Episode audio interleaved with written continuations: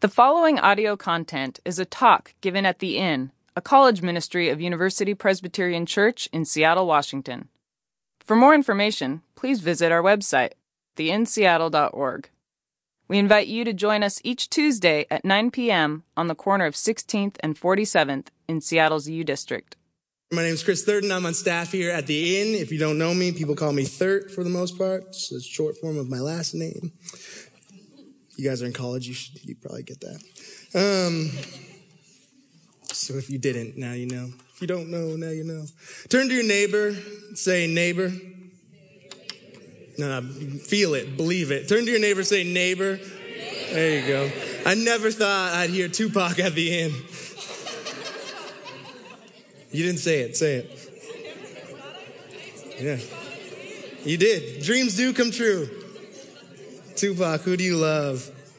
Was at the Inn. Uh, tonight, tonight uh, I'm speaking on love. I'm speaking on the topic. It's called gritty love, is what this sermon is called. And uh, this idea of love, um, this idea of love is one that uh, consumes us as a society, consumes us as a people, I think. Uh, probably uh, in our lives, I feel like a lot of people will define their lives by the one, by finding their one true love. Uh, or not finding their one true love. I feel like we define our lives by this. Uh, I think the English language has really actually done a, a disservice when we think about the word of love. Uh, we use the same word for love uh, for loving tacos, loving our car, loving our girlfriends and our mothers. What? That's not what. Um, so we've really, really um, misused the word love, and I think actually we've used it so much we've saturated it to the point that it's got soft. Um, I think far too often we think of the word love, we think of this fluffy clouds like euphoria, really a fairy tale type of love. Shout out DJ, give me that fairy tale type of love. Well, if you think that way, I'm really sorry because tonight we're probably going to burst your bubble. Life, uh, love is actually a lot more than that. Um, here at the Inn, we believe in the transforming, life changing, knock you on your face, build you up, break you down again, self sacrificing kind of love of Jesus Christ. And that love is so much more than soft fluff, so much more than unicorns, so much more than fairy tales. That love is real. That love is gritty. And that's the type of love we're going to look at tonight. Sound good? You on board? Great. We've been going through the book of Romans, and uh, tonight I'm going to give us a little bit of history. I'm going to recap what we've heard the last couple weeks. Uh, we'll laugh, we'll cry, maybe we'll learn something, and it'll be all around good night. I hope. Sound good? Church is church isn't here, so if I speak for 45 minutes, it doesn't matter. So you guys are stuck with me. Uh, before we get going, uh, I'm going to pray for us, and uh, we'll get going with the night. Father God, uh, God, we thank you for your love. Uh, we thank you that you love us, and we thank you that your love uh, is so much more, so much more than we could ever imagine. God, I pray for tonight that you would speak not only through me, but to me, God. I pray that you would rid me of myself. The words that come out of my mouth, God, I pray would be yours. Uh, God, whatever is not from you, but is from me, I pray people would forget and they would remember your words tonight. So, God, I just pray your spirit would be upon us and that we will be able to worship with you tonight. In your name, Jesus. Amen. Amen. Uh, so there was once this little girl. She's about four years old. And uh, it was around Christmas time, and she uh, she's four years old, and so about that time, it's the first time she kind of asked her dad, "Hey, Dad, what is the deal with Christmas?" I don't get it. Why do we have this holiday? Why do we give gifts? And her dad's like, oh, I guess it's time we start talking to her about Jesus. And uh, he tells this little girl about Jesus, and he shares uh, about the story of Christmas and that Jesus came and had a message of love and peace. Uh, and he shared with her specifically, um, he shared this idea of the golden rule, if you will, to do unto others as you would have them do unto you. Uh, and this, this, this um, teaching of Jesus really stuck with this girl, this, with this four year old girl. Do unto others as you would have them do unto you. And, and he shared all the hope that comes in Jesus. Well, during that same Christmas season, as she'd been learning about Jesus, actually bought a storybook Bible and like he was like, she was reading it. It's great.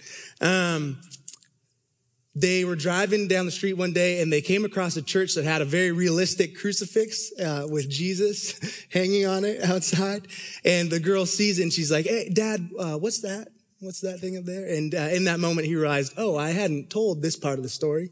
Um, and he tells the little girl that uh, that Jesus, this teaching that Jesus taught, the do unto others you'd have them do unto you, there was powers at the time that were really scared of this teaching and really scared that because of that teaching, they were going to lose their power. And so they had Jesus killed. And, uh, and Jesus died and he explained, uh, the act of salvation and Jesus' death and resurrection on the cross. Big topic for another sermon. We'll probably dig into it a little bit more later as well. But he explains that to the little girl. And this little girl, this is her first experience with real, with knowing who Jesus is. And this father had to try and simplify and tell this incredible, complex story of love uh, to his four-year-old daughter. Well, just as that father was trying to explain to his daughter the story of who Jesus was, that's what Paul is doing in the book of Romans. Um, this, this series that we've been going through in Romans chapter 12 is just one part of this letter that Paul wrote to a group of Christians um, about 20 years after Jesus' death and resurrection. Um, Paul, I want to bring you into this story. I want to expand on this story a little bit more and show us the ways that the people that Paul is writing to aren't so different from us today. Um, Paul is writing uh, to a group that 15 years after, about 15 years after Jesus' death and resurrection, there's a group of Christians that have been forming in Rome, a group of people that have been starting to follow Jesus. Um, and this is Paul is trying to explain to them. And this group is made up uh, in a culture that that's like this. Um, he was trying to, they were very smart. Romans uh, of the time were probably the most intellectually savvy of the group. So try imagining Paul trying to explain this very thick, heavy concept of Jesus that this dad just sum, sum up, summed up for his daughter in a few sentences. Paul writes uh, about 10 chapters worth of, of backstory into who Jesus is. And, and this, this culture that he's writing to was very similar to the one we find ourselves in today in that it was, um, about half Christians and half Jews. And it was culturally divided. It was socially divided. It was economically divided. It was racially divided. Uh, the Christians of the time were either, um, half of them were Jewish and had been ascribed to the Jewish culture their whole lives. They lived in the Jewish customs. They did all these things, but they started to believe in Jesus and follow Jesus. And the other half of the Christians were what the Bible calls Gentiles, which is just a fancy word for saying not Jewish. Um, so anytime someone says Gentiles, sounds they sound smarter than they are. They're really just saying not Jewish. It's all right. And um, Paul is writing to this climate. He's writing to a climate that's divided, a climate there where nobody's getting along because this group of Christians that are Jewish have all these rules and customs that they've been following for centuries and millennia. And now there's a whole another group of Christians that are Gentiles, not Jewish, that don't have these customs, don't believe the same things that they believe, but they have this one commonality of Jesus Christ. Well, 15 years after Jesus' death and resurrection, Emperor Claudius, I don't know if you guys are history buffs. I'm a history buff. So if you don't get excited about it, just feed off of my excitement. 15 years after Jesus' death and resurrection, Emperor Claudius um, kicks out all the Jews from the city of Rome, kicks them out, says Jews are no longer allowed here. So there's been this culture that's been established of followers of Jesus, half Jews, half Gentiles. They've been learning to kind of live together throughout their differences. And then in the middle of learning that, the emperor says, Oh, half of you are gone. All right. Does that sound a little familiar? Some things that happened this weekend? I don't know. I don't know. Um, kicks them out. Five years later, the Jews are allowed to come back into Rome. And think about this. This is five years of them just living in their own isolated. This is what following Jesus looks like in our own community with people that look like us, think like us, act like this, have had the exact same culture as us. For five years, they've been molded into thinking this one way. And this is what it looks like to follow Jesus. And then the group that was in Rome, the Gentiles, the people that aren't Jewish, they for five years have been growing and learning about who Jesus was and following him in these ways that are very specific to their culture and that don't have any of the Jewish ties uh, that their brothers and sisters had that were um, kicked out of Rome. And now they're come, they come back together and they don't have anything in common other than the name of Jesus. They don't look the same. They don't act the same. They don't talk the same. They don't eat the same foods. They don't believe a lot of the same things, except for the fact that Jesus died, rose again for them.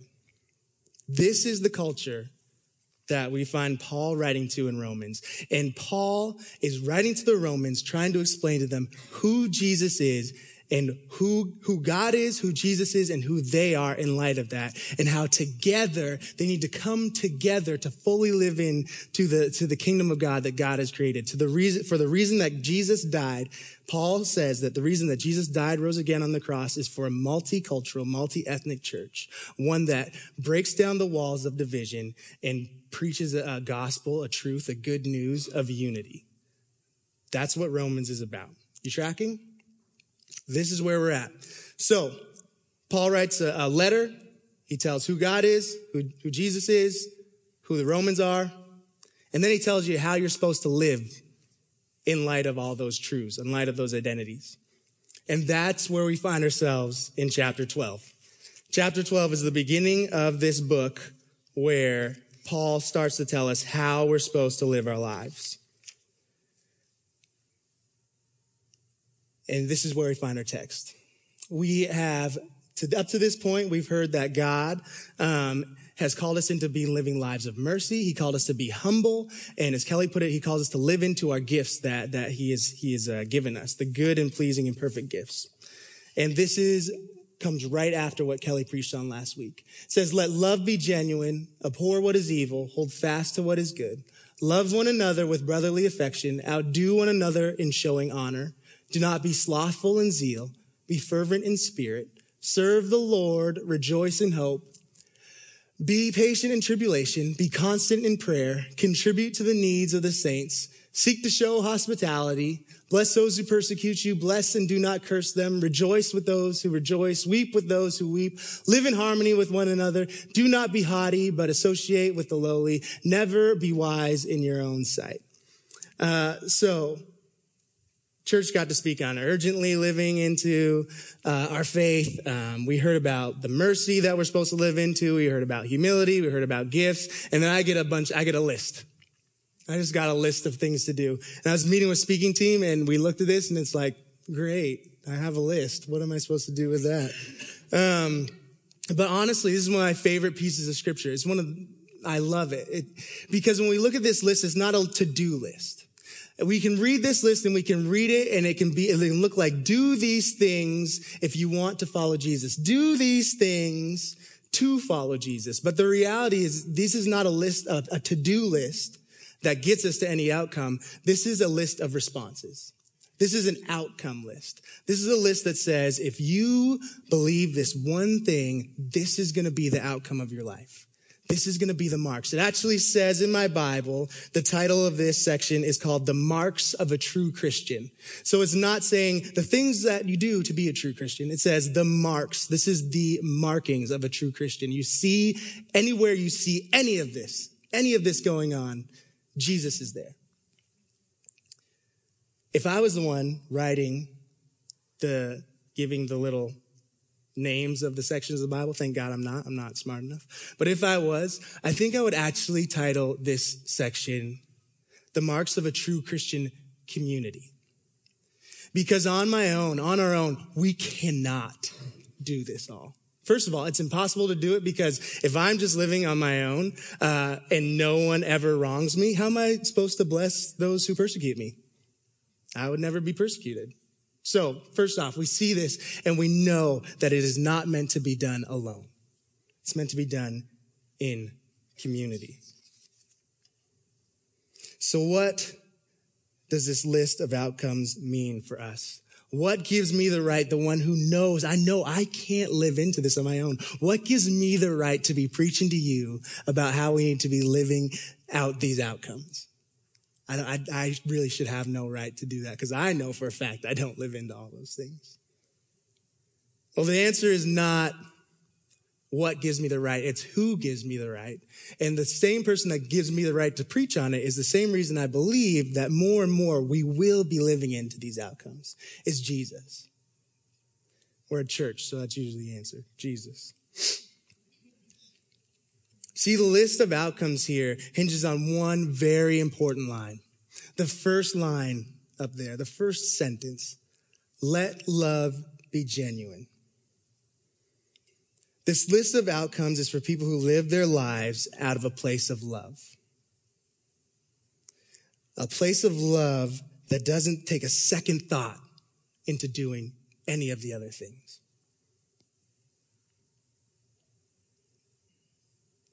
Where does this love come from?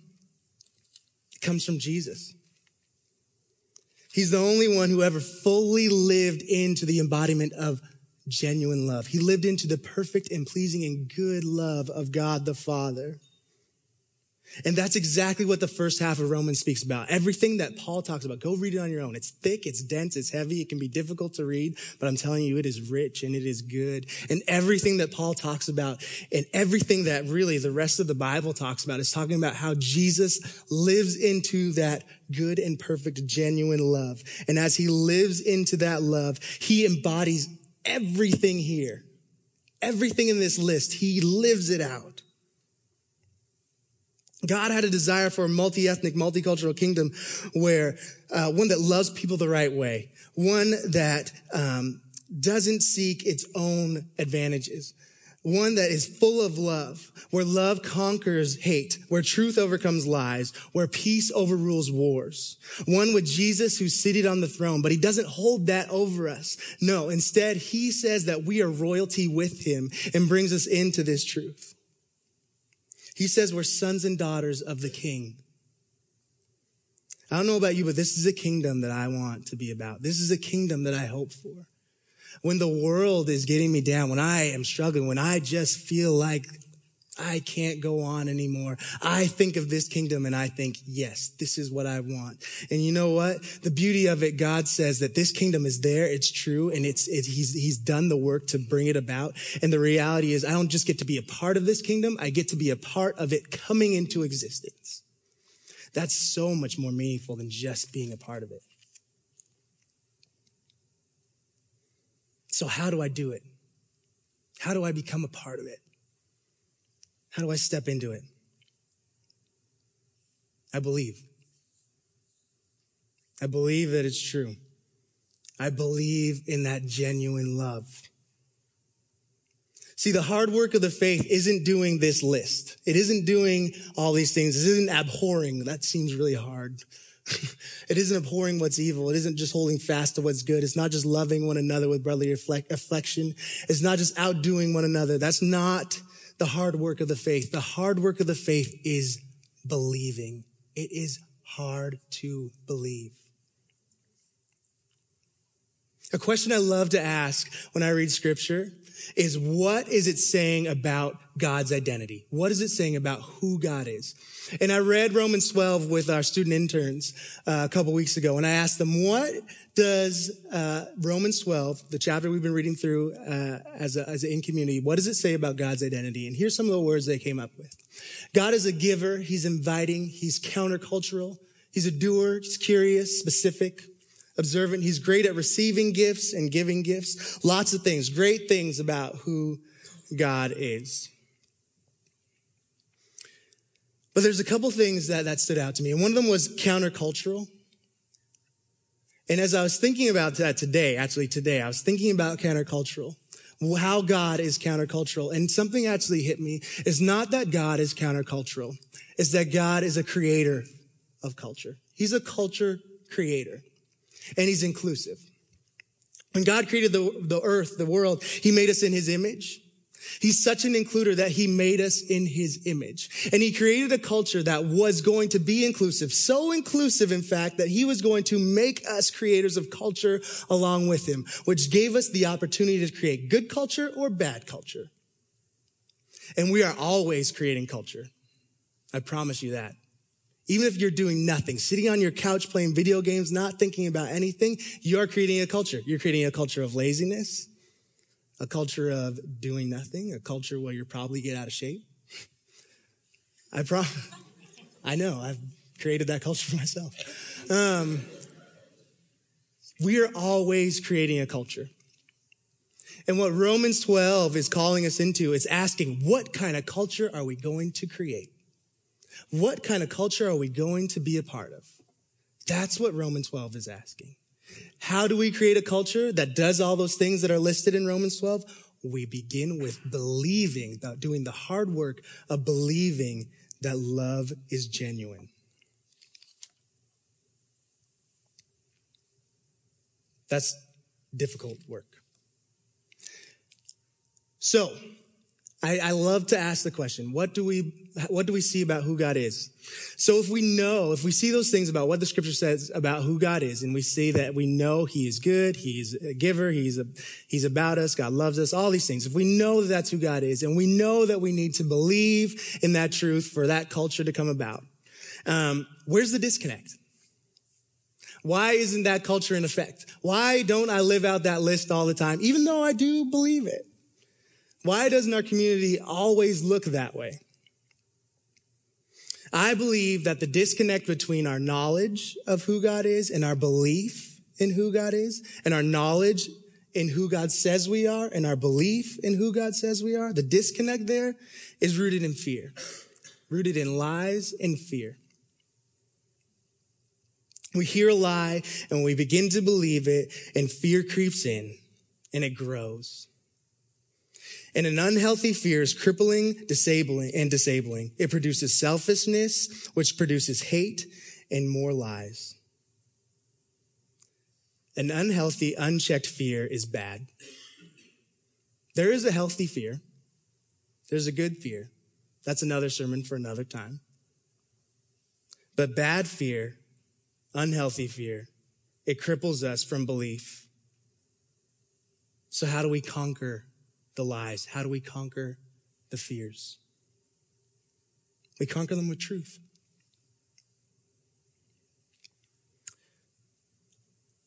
My grandma, my dad's mom, was a wonderful lady. Uh, some of you may know I have a tattoo on my heart and it says, I'll never leave you. I'll never forsake you. Be strong and courageous. And a lot of people see that and they hear that and they think it's from uh, Joshua or one of the thousands of times it's said in the Bible. Um, it's not. It's actually from my grandma. Uh, I promise you, every time I talked to my grandma growing up, not just me, every time any one of us grandkids, and there was lots of us, talked to my grandma growing up, she told us this story and she told us this line that God told her that he will never leave her, he'll never forsake her, and to be strong and courageous. When my uh, grandpa, my grandma's husband, was 32 years old, he died. He was alcoholic. He drank himself to death. My dad was 11 years old. My grandma had six kids, and uh, they were poor, super poor. They're in Belize, and I went to their house about a year ago, and it was smaller than this stage where the band is. That six people living in that house. And um, when my grandpa died, my grandma was angry, angry at God, furious. And she tells us she was on uh, at my grandpa's grave, furious with God that that he would abandon her, that Joe, my grandpa, would abandon her.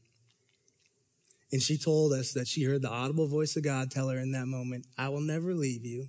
I will never forsake you. Be strong and courageous. That moment, my grandma had an inch of belief that she wasn't going to be alone and Jesus did the rest. All it took was an inch of belief, just a bit. And my grandma began to create a culture of belief, began to create a culture where fear did not rule the things that she did. Fear did not dictate the way she would live her life. And she raised her six kids to know that and to live into that. And my dad, when he met my mom, he, my dad is black, my mom is white. It was in the seventies on the heels of the civil rights movement. Everyone was telling them not to get married. He had been grown in a culture where fear did not rule and said, you know what? I'm not going to let the fears and the lies that people are telling me that this will not work. That's not going to win out the day. I'm going to marry this woman that I love. Married her. Fast forward. 1989. My parents are older. My mom's 42. My dad is 49. In the 80s, uh, medicine wasn't what it is today. And everyone was telling my parents that they should get an abortion because there's no way that that kid was going to live. There's no way that that kid was going to survive. And if that kid did survive, he was going to have defects, mental and physical defects that would make his life miserable. And you know what? The reality is that kid, even if he does survive, my mom, Lois, she wasn't supposed to survive. She wouldn't make it through the birth of her child.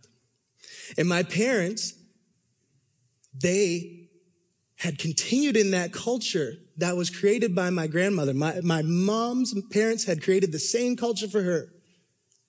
They had an inch of belief.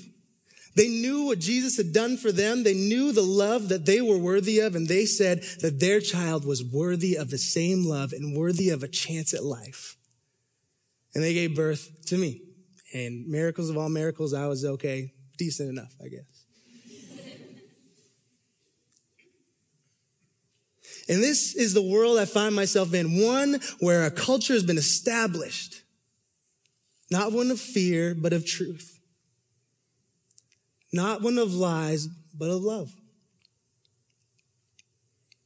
My whole life, so my dad, uh, this man that I talked about, is a pastor and a preacher, and he's a good one, a very good one. And my whole life since I was baby seven, people have been telling me, you're going to be a preacher like your daddy. You're going to be a pastor just like your daddy. You're going to be great. The Holy Spirit is upon you.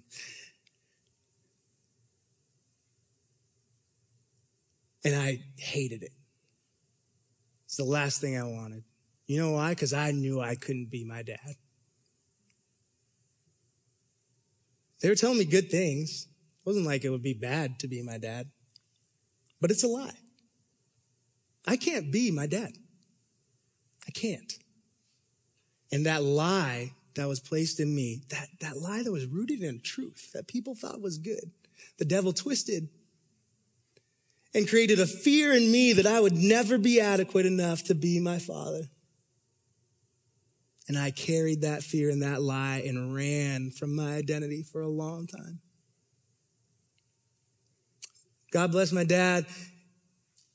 He never told me I needed to be him. He never even told me he wanted me to be him. I don't even know if he did want me to follow in his footsteps. My dad, every decision I made, everything I chose to do, he always told me he was proud of me. He always told me that he loved me. He always told me that he was for me. I have a good earthly father. But you know when this fear and this lie was really broken for me? It was actually when I had uh, decided to be go into ministry and be a pastor, and I was actually an intern here at the inn, and I was doing college ministry. And it was actually after I spoke here at the inn for the first time. And my dad told me, Christopher, I've always been proud of you, and I am still proud of you. And I want you to know something. My whole life, my dream was to do college ministry. My whole life, my dream was to minister to college students and speak to college students and teach them and preach to them. And I never got to do that. And it fills my heart with joy to see you doing that. I am not called to be my father. And my father was not called to be me. The lie was that I thought I needed to be my father. When I was set free was when he told me the truth that I was free to be myself. Guys, truth offsets lies. Love conquers fear.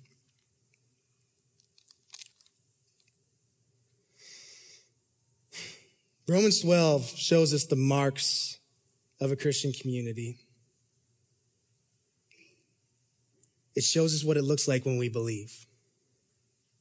Belief isn't all knowing. We don't always fully know and we don't always fully believe, and that's okay. Believing just a little bit, giving Jesus just that little inch that my grandma gave is enough for Jesus to go all the way and tell us who we are and work in us and help us and walk with us to create a culture that will change the worlds around us. Why is this so difficult to do on our own? Because we were never made to do it on our own. When I don't believe, I need you to tell me who I am. I need you to tell me my worth in Jesus Christ. I need you to tell me that I am loved. And when you don't believe it, I better do it for you. You see, fear will not win because Jesus won't let it. Fear causes us to be focused inward and forget about the well-being of others. And I really believe that there have been some big decisions made for our country recently, recently that have been made out of fear. Decisions that have been all, uh, alienating and hurtful. But this isn't the first time that's happened in our country. Slavery, that was a fearful decision. The Cold War, persecution of homosexuals. Decisions every day are made out of fear. But what trumps fear? Love. Pun intended. Genuine love conquers fear. There's a quote by Ed Stetzer. Stetzer. He is uh, the head of, of uh, a theological department in a school in the Midwest. And he said this in, um, in response to some of the bans that have come into place this weekend. Fear is a real emotion and it can cause us to make decisions we wouldn't have made otherwise. Fear leads us to fix our eyes inward instead of on the other. At the core of who we are as followers of Christ is a commitment to care for the vulnerable, the marginalized, the abused, and the wanderer. That's Ed Stetzer's response to fear. It's Jesus. And in Jesus, we care for the other. Some of you might know Kal Penn.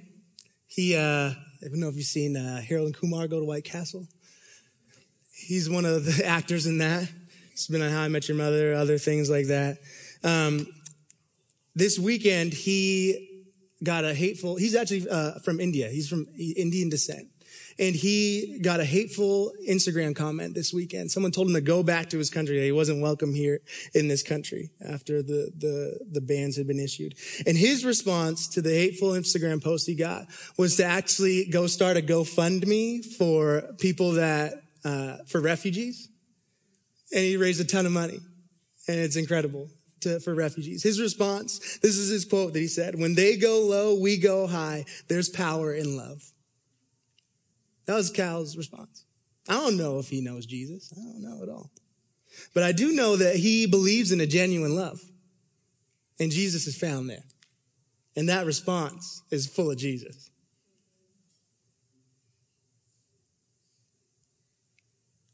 That story I told you that I started out with a little girl um, who, who her dad told her about Jesus. It actually continues on. About a month after Christmas, uh, this little girl is um, they're sitting in, sitting, uh, she has a day off of school. It's Martin Luther King Day. And her dad takes uh, the day off to hang out with her. Sounds like a good father. Appreciate that. We don't all have good fathers, and we got a good heavenly father. If you don't have a good earthly father, I'm sorry about that. But the, this dad takes the day off uh, of work to hang out with his daughter. And um, they're sitting there and there's a, a, piece of a newspaper on the table. And this daughter sees the newspaper and on the newspaper uh, is a great big picture of martin luther king jr and her, his daughter asked uh, her dad it's a very inquisitive daughter. She asked her dad who's that daddy? And he says uh, that's martin luther king jr she says who is that? He says he's a preacher. She says a preacher for jesus? He says yeah a preacher for jesus and she says, what did, what did he teach about? And the dad goes on to explain that Martin Luther King Jr. taught uh, that we should treat others, people that look differently, the same as we treat ourselves. That we should love people who look differently than us the same way we treat people that and love people that look like us. He's trying to explain heavy concepts to a four year old. And, and right then his daughter makes the connection. She says, that sounds a lot like Jesus' is teaching. And the dad had never even really realized that. He knew Martin Luther King was a preacher. He's like, yeah, you're right. That is a lot like Jesus' teaching. And bless this little girl's heart. In that moment, she asked her dad, Dad, did they kill him too? And they did. But that's an example of this love that we're talking about. It's a gritty love. This love is difficult. This love is ones where you have to get your hands dirty. It's not a love where you sit on the sidelines. I, I remember reading something that said, uh, you know, when you used to watch those movies about people that were activists in the 60s and people that were going to war and stuff uh, back during World War II and people that were protesting throughout the 70s, things like that. And you ask yourself, well, what would you, what would I would have done? And we would say like, oh, I would have done this this. I would have acted this way or that way. The reality is we find ourselves in a situation like that. And so whatever you're doing right now is what you would have done then.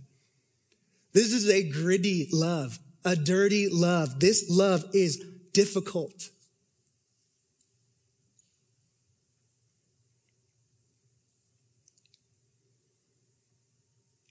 And finally, this love is unconditional. See, when Jesus died on the cross, he didn't just die on the cross for our salvation, that we'd be saved. That was an outcome. The outcome of Jesus dying on the cross was that we would be saved. The reason that Jesus died on the cross is because he loved us. It's because he said each person who's ever lived is worthy of dying for. Jesus loved us without condition did not matter our response. See, when we're living out, living a genuine love, living into believing that genuine love, and we live out all those responses and we do all the things that are in Romans 12, we don't do them just to save somebody or convert them to, to Christianity or whatever. We do them because we love them. And they're worthy of knowing that they're loved. That's it. All that other stuff is a beautiful outcome. I do not doubt, I do not deny the goodness of the other things there, but those are outcomes. We can't save anybody's soul. Only Jesus can do that. But we can love people and show them what it means to be loved by Jesus. In Christ, we've experienced a love that casts out fear that frees us to live humbly, to give good gifts, and to lit, and we can literally, hear me now, in this love, we can literally love the hell out of the world around us. That's a world I want to live in. That's a truth I want to get behind. That's a love I want to share. And I hope if you heard nothing else tonight, if you heard nothing else tonight, you hear this. You're worthy of being loved and you're worthy to love others. That's who we are in light of who God is. Let's pray. Father God, I thank you that we we are loved, God. Um, God, I again pray that whatever was not from me would would be remembered, and whatever is from me would be forgotten. And God, I simply pray these words that we find in your scripture. God, we believe Help us with our unbelief. Praise in your name, Jesus. Amen.